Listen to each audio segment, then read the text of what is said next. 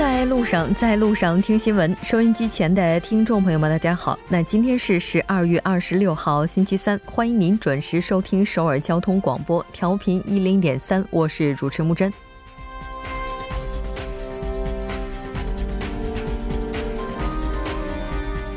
南北铁路连接开工仪式今天在距离军事分界线最近的板门站如期举行，联合国、中国、俄罗斯等各方代表也受邀参加。在国际社会对北制裁仍未松绑的情况之下推动的此轮南北铁路合作，虽然并不能马上动工，但开工仪式本身就有着非常重要的意义。下阶段的道路状况详细调查依依然是面临碰壁，下一轮奔波呢也是即将开启。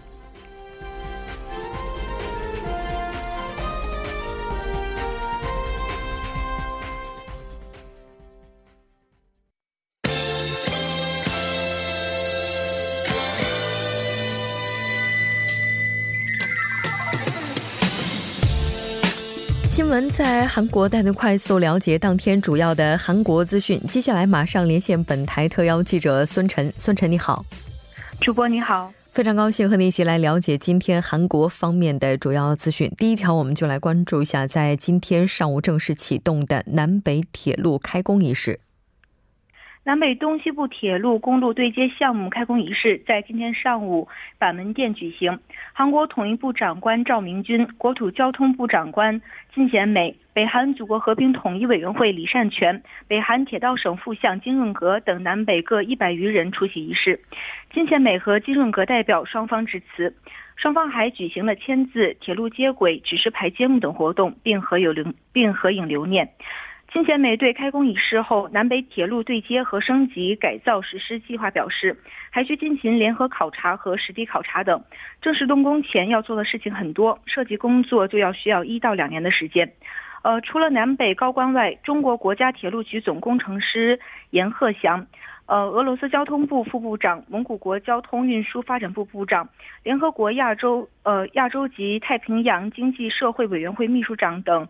东亚铁路共同体构想有关国家和亚太地区开发相关国家组织代表等也出席了活动。在开工仪式结束后，韩方人士在开城工业园区内就餐，已于下午的一点三十分乘坐列车返回。嗯，是的。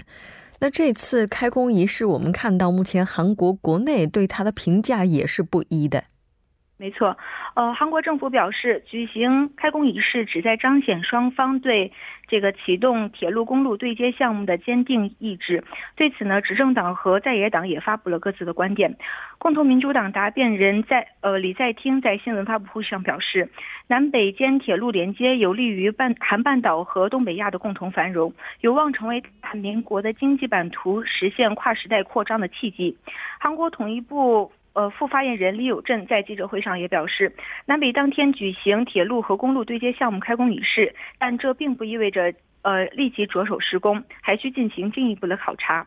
李友镇说。将基于额外考察结果树立基本计划，为正式开工做准备。铁路和公路施工要与北韩就现代化水平、路线、项目方式等具体内容进行磋商。与此同时，正未来党代表李鹤圭在最高委员会议上表示，南北和平和交流的历史场面十分呃十分的振奋人心。呃，正未来党为南北和平与繁荣表示祝福。呃，此外，正义党方面也对开工仪式表示了祝贺。是的。虽然说今天的天气非常寒冷，但我们看到现场的氛围是非常热烈的。那刚才您提到了党派之间应该说是有持积极看法的，但最大的在野党韩国党的看法却并不那么乐观。呃，是的，在此次开工仪式上，自由韩国党不仅未参加开工仪式，还批判到这是毫无疑。呃，这是毫无实质的开工仪式。在当天，自由韩国党议员金炳准批判称，开工仪式投入了大量的资金。那与此同时，党鞭罗清源也表示，所谓的开工仪式却有很多政界人士参加，这其实是支持率呃跌入谷底的文在寅总统为了炒作的开工仪式而已。嗯，是的，没错。那这条关注到这儿，我们再来看一下下一条消息，有关留言造假案件目前的最新进展情况。首尔中央地方法院今天对涉嫌在十九届总统大选操纵舆论的德鲁王金某进行审判，呃呃进行审理。呃，毒监组提请法院判处这个德鲁王有期徒刑七年。嗯，是的。那这次应该说也是特检组对德鲁王事件的主谋提出来的最新的一个判决要求了。其他人员的情况又是怎样的呢？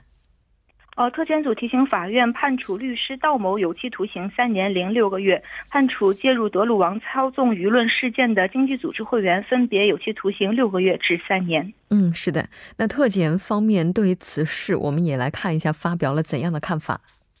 呃，特检组方面表示，呃，这动摇了民主主义的根基，是无法容忍的重大犯罪。若不严惩，今后很有可能有这个为了私利而歪曲民意的第二个、第三个德鲁旺出现。为了防患于未然，应对嫌疑人进行严惩。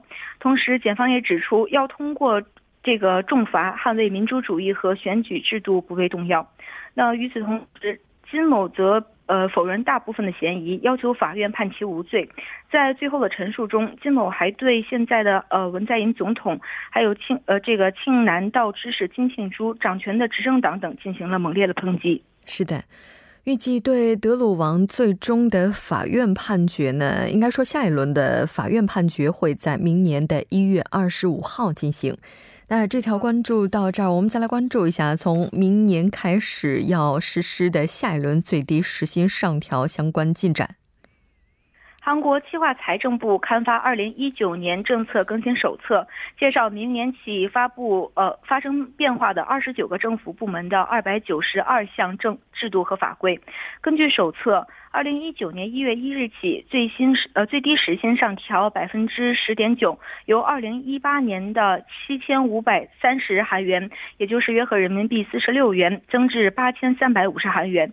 在短短的两年间上调二十九点呃百分之二十九点一，该制度不设雇佣形式和国籍限制，呃，根据劳动基准法规定，适用于所有劳动者。嗯，是的。那其实这一轮最低时薪上调，我们看到财界方面已经是表达了抗议。那接下来该怎么样去调整它可能会带来的影响呢？呃，此次呢，为了减轻最低这个工资上调给小规模企业带来的负担，那政府将继续实施稳定工作岗位资金制度，给这个员工人数在三十人以下的单位提供最低工资补贴。嗯，是的，没错。那当然，除此之外，我们也看到韩国的金副总理呢，也是表示未来将会投入九万亿韩元的预算。去这个应该说是弥补最低时薪上调带来的一些空档。除此之外，在明年的时候，儿童津贴的发放年限，就儿童的年龄也会进一步的提高。呃，没错，嗯，明年起，不管父母的这个收入水平，政府将向。所有未满六周岁的儿童提供每月十万韩元的津贴。那与此同时，在明年的四月起，基础养老金也会由二零一八年的每月二十五万韩元上调至每月的三十万韩元。届时，收入在下有百分之二十的六十五岁以上老人约一百五十万名，每月可领取三十万韩元的基础养老金。此外，综合房产税也会出现调整。呃，没错，在这个明年起，政府还将综合，呃，将这个综合不动产税最高税率提高至百分之三点二，其适用对象为持有三套以上住房者和在首尔等房产管辖地区内持有两套以上的住房者。嗯，是的，没错。那刚才咱们也提到了，在明年的时候，儿童津贴发放的儿童最高年限会进行调整，包括额数也会进行调整。那其实这也都反映出来，目前韩国的出生率确实是不容乐观。来关注一下最新的相关出生率的报道。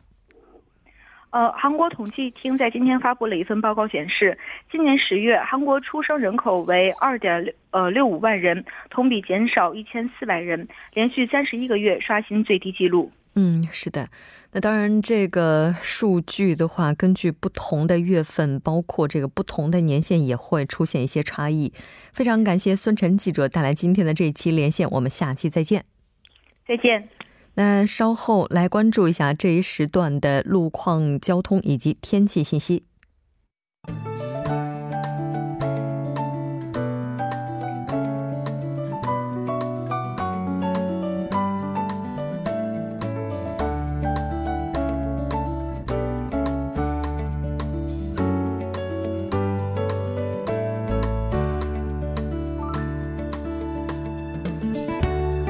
听众朋友们，晚上好！今天是星期三，这里是由程琛为您带来这一时段的路况及天气播报。现在是晚间六点十二分。那第一条路况信息呢，来自鹤洞路青潭公园前方十字路口至江南区厅站方向。在江南区厅站四号出口的后方路段的施工现场上呢，目前是发生了一起火灾。受灭火工作的影响，目前该路段交通停滞，暂时无法通行，路况复杂，还望途经的车主们参考相应路段，提前右转行驶。接下来是在南部循环路九老高架车道上正在进行拆除交通设备的施工作业，受施工影响，九老高架车道水西方向这一路段正在进行全面的交通管制，暂时无法通行。建议后续车辆参考相应路段，提前右转或者变道相反方向的车道行驶。那么天气方面，新一股的强冷空气将会于今天晚间十一点左右开始发力。本轮冷空气的中心主要集中在中部和南部内陆地区。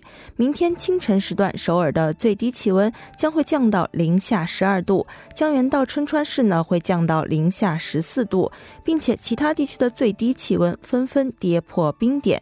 本轮冷空气带来的强风也使得体感温度将会降到零下二十度左右。公众呢需要及时的添衣保暖，小心感冒。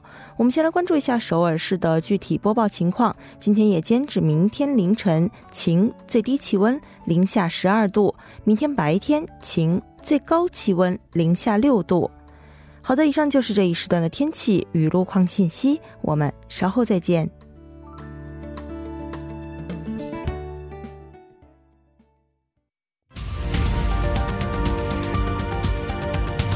聚焦热门字符，洞察新闻背后，全方位解读当前时事。新闻字符，聚焦热门字符，解读新闻背后。接下来马上请出栏目嘉宾音乐，音乐你好，你好，主播，大家晚上好。非常欢迎隐约回归直播间啊！那 我们来看一下今天您带来的新闻字符话题是什么？哎，今天和大家聊一个话题是加强非法偷拍的这样一个处罚。嗯。加强处罚，其实，在之前节目当中，我们提到过立法预告。嗯，那今天直接提到了，那看来已经是有眉目了哈。相关的报道也是在节目当中多次的提及，但不管法律怎样去加强，似乎这个现象总是屡禁不止。哎，对，那其实说到这个非法偷拍的这个，并且上传到网络的这个行为啊，如果大家就是有印象的话，或者说关注过我们节目，我们在上半年的时候是讲过这个宏大裸模的这个被偷拍的这个事件，然后当时是有一个这个女性，就是把她的这个照片是上传到当时一个，就是说。在韩国是女性优越主义者们他们建立的这样的一个社区啊，叫做 Womad，，在这边去去分享了，或者说去传播了这样的一个淫秽的这样的一个照片，所以在当时是引起过一段时间媒体的就是特别大的一个争议。那今天要和大家谈的呢，就是说也是在一个网络的社区，这个社区呢就有点像这个 Womad 的一个反面，就是性别的对立面呢。在这个社区，可能就是说男性至上主义者的这样的人们聚集的就比较多。那么为什么要提到这个呢？是因为在上个月末，当时在这个社区就突然就出现了上传了数十张不知道从哪里就是偷偷拍摄的一般的这种女性的照片。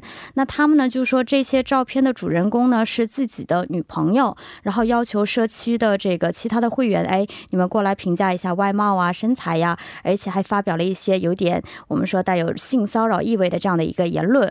那么这件事情出现以后呢，就是说在这个。我们都知道，国民请愿不是有一直都有这样的留言板吗？就是要求以性骚扰和二次伤害的名义去处罚这些社区的会员，有这样的一个国民请愿。那么到了十七号为止呢，就是说签到的这些人数呢，已经超过了二十万。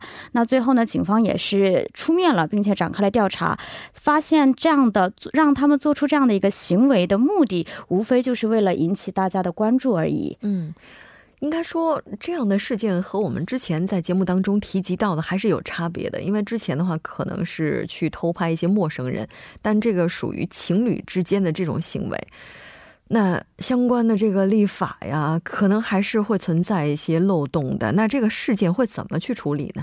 对，那目前这个警方这边呢，还是以涉嫌就是违反性暴力，就是说暂时没有把它归类为就是说非法偷拍或者数字化性犯罪这样的一个法律，而是把它涉嫌违反这个性暴力犯罪处罚相关的一些特例法为由，对十三名的就是说这个社区的会员立案，而且重点调查了两名会员。那警方透露呢，他们是从上个月十八号开始呢，就是在这个论坛上以女友认证为名，上传了一些强调女性特定身体部位的照片，而且传播传播到其他的这个网络上面呢。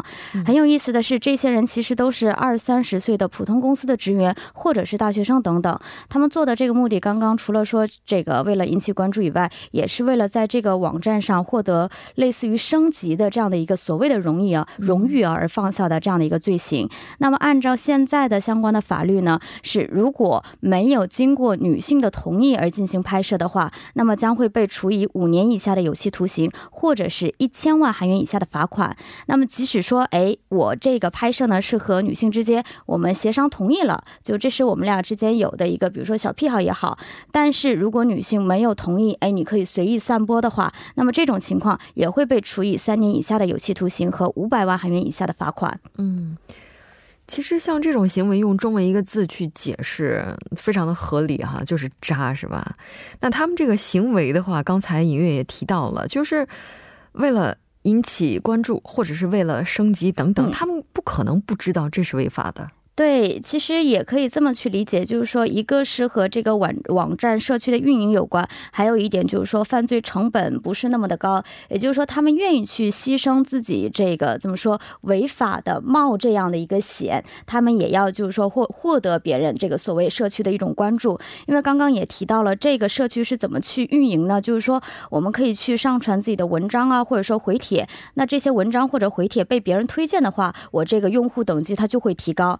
那你想想，在这样的体系之下呢这个会员们，就经常会发生一些过界的这样的一个行为。为了引关注嘛，就可能就是会写一些比较带有煽动性或者刺激性的文章，或者是就是发布。因为这个社区的特点，刚刚我也说了，是男性会员比女性多嘛，所以就是会发布一些和这些性有关的，或者说是违反一些这个处罚法律的这样的文章，也是经常看到的。所以怎么说呢？可以说就是为了怎么说？可以说，他们愿意去承担所谓犯法的这个成本，去换取一时比较空虚的名与利吧。嗯，是的，这个已经超出底线了。那咱们今天也提到了，之所以谈这个话题，也是跟相关立法有关。哎，对，是因为根据韩国女性人权政训院的介绍啊，他们是从今年四月三十号开始，就是只在这个在相关的网站上，就是找这些，就是说我们说非法偷拍女性的一些这些影像，就已经找到了两万多个，也是为了考虑到目前这个犯罪的这个件数在上升，为了防止类似的事件再犯，所以他在女性家族部呢是在今天公布了一个相关法律的一个修改的推进的一个状况。那么从这个修订的内容来看呢，它是对比如说非法摄像或者说散播的行为的处罚呢，是得到了一定的加强加强。那刚刚我也说到了，如果是未经对方同意非法拍摄的话，并且散布的话，那么就是从过去刚刚我提到的五年以下的有期徒刑，或者是一千万韩元以下的罚款，是提高到了五年以下的有期徒刑，或者是三千万韩元以下的罚款。那么即使就是说双方同意了，但是我并没有同意去散播这种。这种情况下，也是从原来的三年以下的有期徒刑，或者说五百万韩元以下的罚款，是改为五年以下的有期徒刑，或者是三千万三千万韩元以下的罚款。就是说，这样的处罚的力度加强，以此来控制，就是说减少类似事件的再度的发生。是的。在大数据时代，我们的数据成本到底有多低哈？然后一直到今天才出现了加强的立法。当然，通信公司方面也是被要求要加强相关的监管。哎，对，这个就是又又涉及到另一个法律啊。这个法律译过来就是说，类似于这个通信的事业法，它也是要求他们就是一些强化一些门户网站呢，还有我们说这个 SNS 啊，还有一些网络硬盘这些呢，就是要求他们对这些非法摄影物，他们这些流通方面去加强一些责任，去防治它。那如果就是说这些通信公司哎已经意识到这些属于非法拍摄物的时候，就应该立即删除或者说切断，去一些就是说让它流。流通的这样的一个渠道。那么如果违反这样的规定的话，那么广播通信委员会呢也会下达纠正命令，或者是处以两千万韩元以下的罚款。除了这个以外，还有一个法律呢叫做《公共卫生管理法》，也得到了一定的修订。它是规定什么呢？就是说在一些公共场所，比如说澡堂啊，或者说这个学生宿舍这样等等，是禁止设置一些偷拍的摄像机的。那以后呢，一些地方的自治团体呢，也是可以对这些场所是否安装非法摄像机呢进行相关的检查。那么如果发现的话，是可以采取让这些营业所关闭的这样的行政措施。嗯，是的，没错。虽然说今天我们提到的这些立法是得到了进一步加强，但依然还存在着很多非常薄弱的环节。希望在大数据时代，我们的数据真的能够安全。非常感谢尹月，我们下期再见。好的，我们下期再见。稍后为您带来今天的他说。新闻在路上，在路上听新闻。您的点赞，您的回馈，是对我们最大的鼓励与支持。参与节目，您可以发送短信到井号幺零幺三，每条短信会收取您五十韩元的通信费用。另外，您也可以登录 TBS 官网三 w 点 tbs 点 s o v e r 点 kr 给我们留言。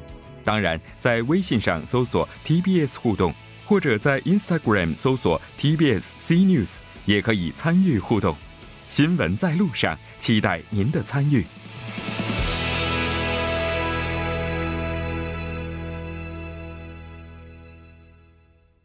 好的，欢迎回来听他说评舆论内外。接下来马上连线我们的特邀嘉宾，来自首尔 Digital 大学的郑明书教授。郑教授，你好。主持人你好，听众朋友大家好，我是首尔 Digital 大学中国学系郑明书。非常高兴和您一起来了解今天的他说。那今天您带来的语录是什么呢？今天的语录呢是오늘열차타러오면서굉장히감회가새로웠다 신의주까지 연결돼서 중간에 멈추지 말고 쭉 가길 바란다. 中文是今天我去首尔站的路上感受颇深，希望铁路能够连接到新一周，中间不停断的一直前进。那么这句话是2000年的时候首次南北韩领呃领导会晤时呢，曾任统一部长官的朴载圭呃现任庆南大学校长说的话。嗯，是的，没错。那这句话的背景应该就是今天最大的新闻——南北铁路连接的开工仪式顺利进行了。其实，在这次开工仪式上，除了南北的相关政府人员之外，再包括一些外宾。那现场还有一些民间人士，这些民间人士当中呢，是有几位离散家属的成员。那其中有一位是非常特别的老奶奶。是的。今天从首尔站开往开呃开开城板门站的特别列车五号车厢里呢，搭乘了今年八十六岁的 Kim Kumok 老奶奶。这位老奶奶的家乡是开城呃头干总，是离散家属。她和其他四名离散家属呢，一同邀请到了京义线和东海线铁路及公路连接及现代化动工仪式。所以呢，对金奶奶来说呢，意义非常重大。那么金奶奶表示呢，就好像做梦一样，能够再次踏上故乡，感觉到喜悦和高兴。没有经历过的人是不能体会到这种感受的。嗯，是的。那当然，这种喜悦如果要是能够持续的更久，而且能够经常去体验的话，会更好一些哈。那这次的话，还有一位列车的司机也是备受关注的。是的，和金奶奶一起搭乘列车的列车司机，呃，这个。是是呃，新新长车先生，他呢今年六十六岁，曾在二零零七年五月的时候试运行过南北韩列车，并在二零零七年的十二月到这个二零零八年的十一月为止呢，也曾经开过连接文山至开城工业区的货物列车。他也是第一次和最后一次开过南北韩货车列车的这个列车司机。他在他退休后，时隔十年呢，不是列车司机，而是乘客身份呢，再次搭上了这个京义线列车，于是备受了关注。那么沈先生表示呢，父他的父母亲的故乡也是这个黄黄黄海道平山，岳母岳岳父岳母也是开城人。那么申先生表示呢，无限感慨。他呃，我曾经开过京义线最后一班列车，我还想过退休后能够再次去一趟北方吗？那么结果呢，美梦真的实现了，他是这么说的。嗯。是的，没错。那应该说，目前来看的话，积极评价的声音是非常多的。那当然，我们也看到韩国朝野上下对于这次事件开工仪式的正式启动，也是有着不一样的看法。我们今天在韩国新闻当中也是简单的提到的。我们再请郑教授介绍一下。呃，这个今天的他说里面已经提到过这个承认同一部长官的呃这个朴在圭先生的话呢，已经提提到过了。那么呃这个。在参与政府呢，曾经担任过统一部长官的一阶港经济道现任经济道教育界呢，呃，提及到二零零七年十二月开始运行有一段有一年时间的这个京义线南北货物列车呢，表示啊，这个和十一年前相比呢，真是更上一层楼。然后，今前美国土交通部长官长官也表示，在动工之前该做的事情实在太多，光设计就要花一到两年的时间。但是呢，在能够真正呃推进措施的时机到来之前呢，目前只有做好设计等的。工作，但是呢，也有呃，这个现场呢，也有十十名的市民呢，这个来到现场举牌示威，表示反对。嗯，是的，没错。那其实列车的话，在今天只是举行了一个开工仪式，而且也不会马上就动工，所以我们也看到最大的在野党韩国党呢，也认为并没有什么特别实质性的意义。但其实我们也看到很多评价认为，开工仪式本身就是有意义的。是的，没错。这次南北韩之间的这个呃连接铁路连接呢，有真正要真要要就是真正能够做到呢，要需要很多需要很多经经历要 对不起经历许多过程，也翻越许多山。但是呢，这次的列车列车开工有着南北韩韩民族血缘相连的重要意义在内，具有象征性的意义。是的，非常感谢郑教授，我们下期再见。好，谢谢。那半年过后马上回来。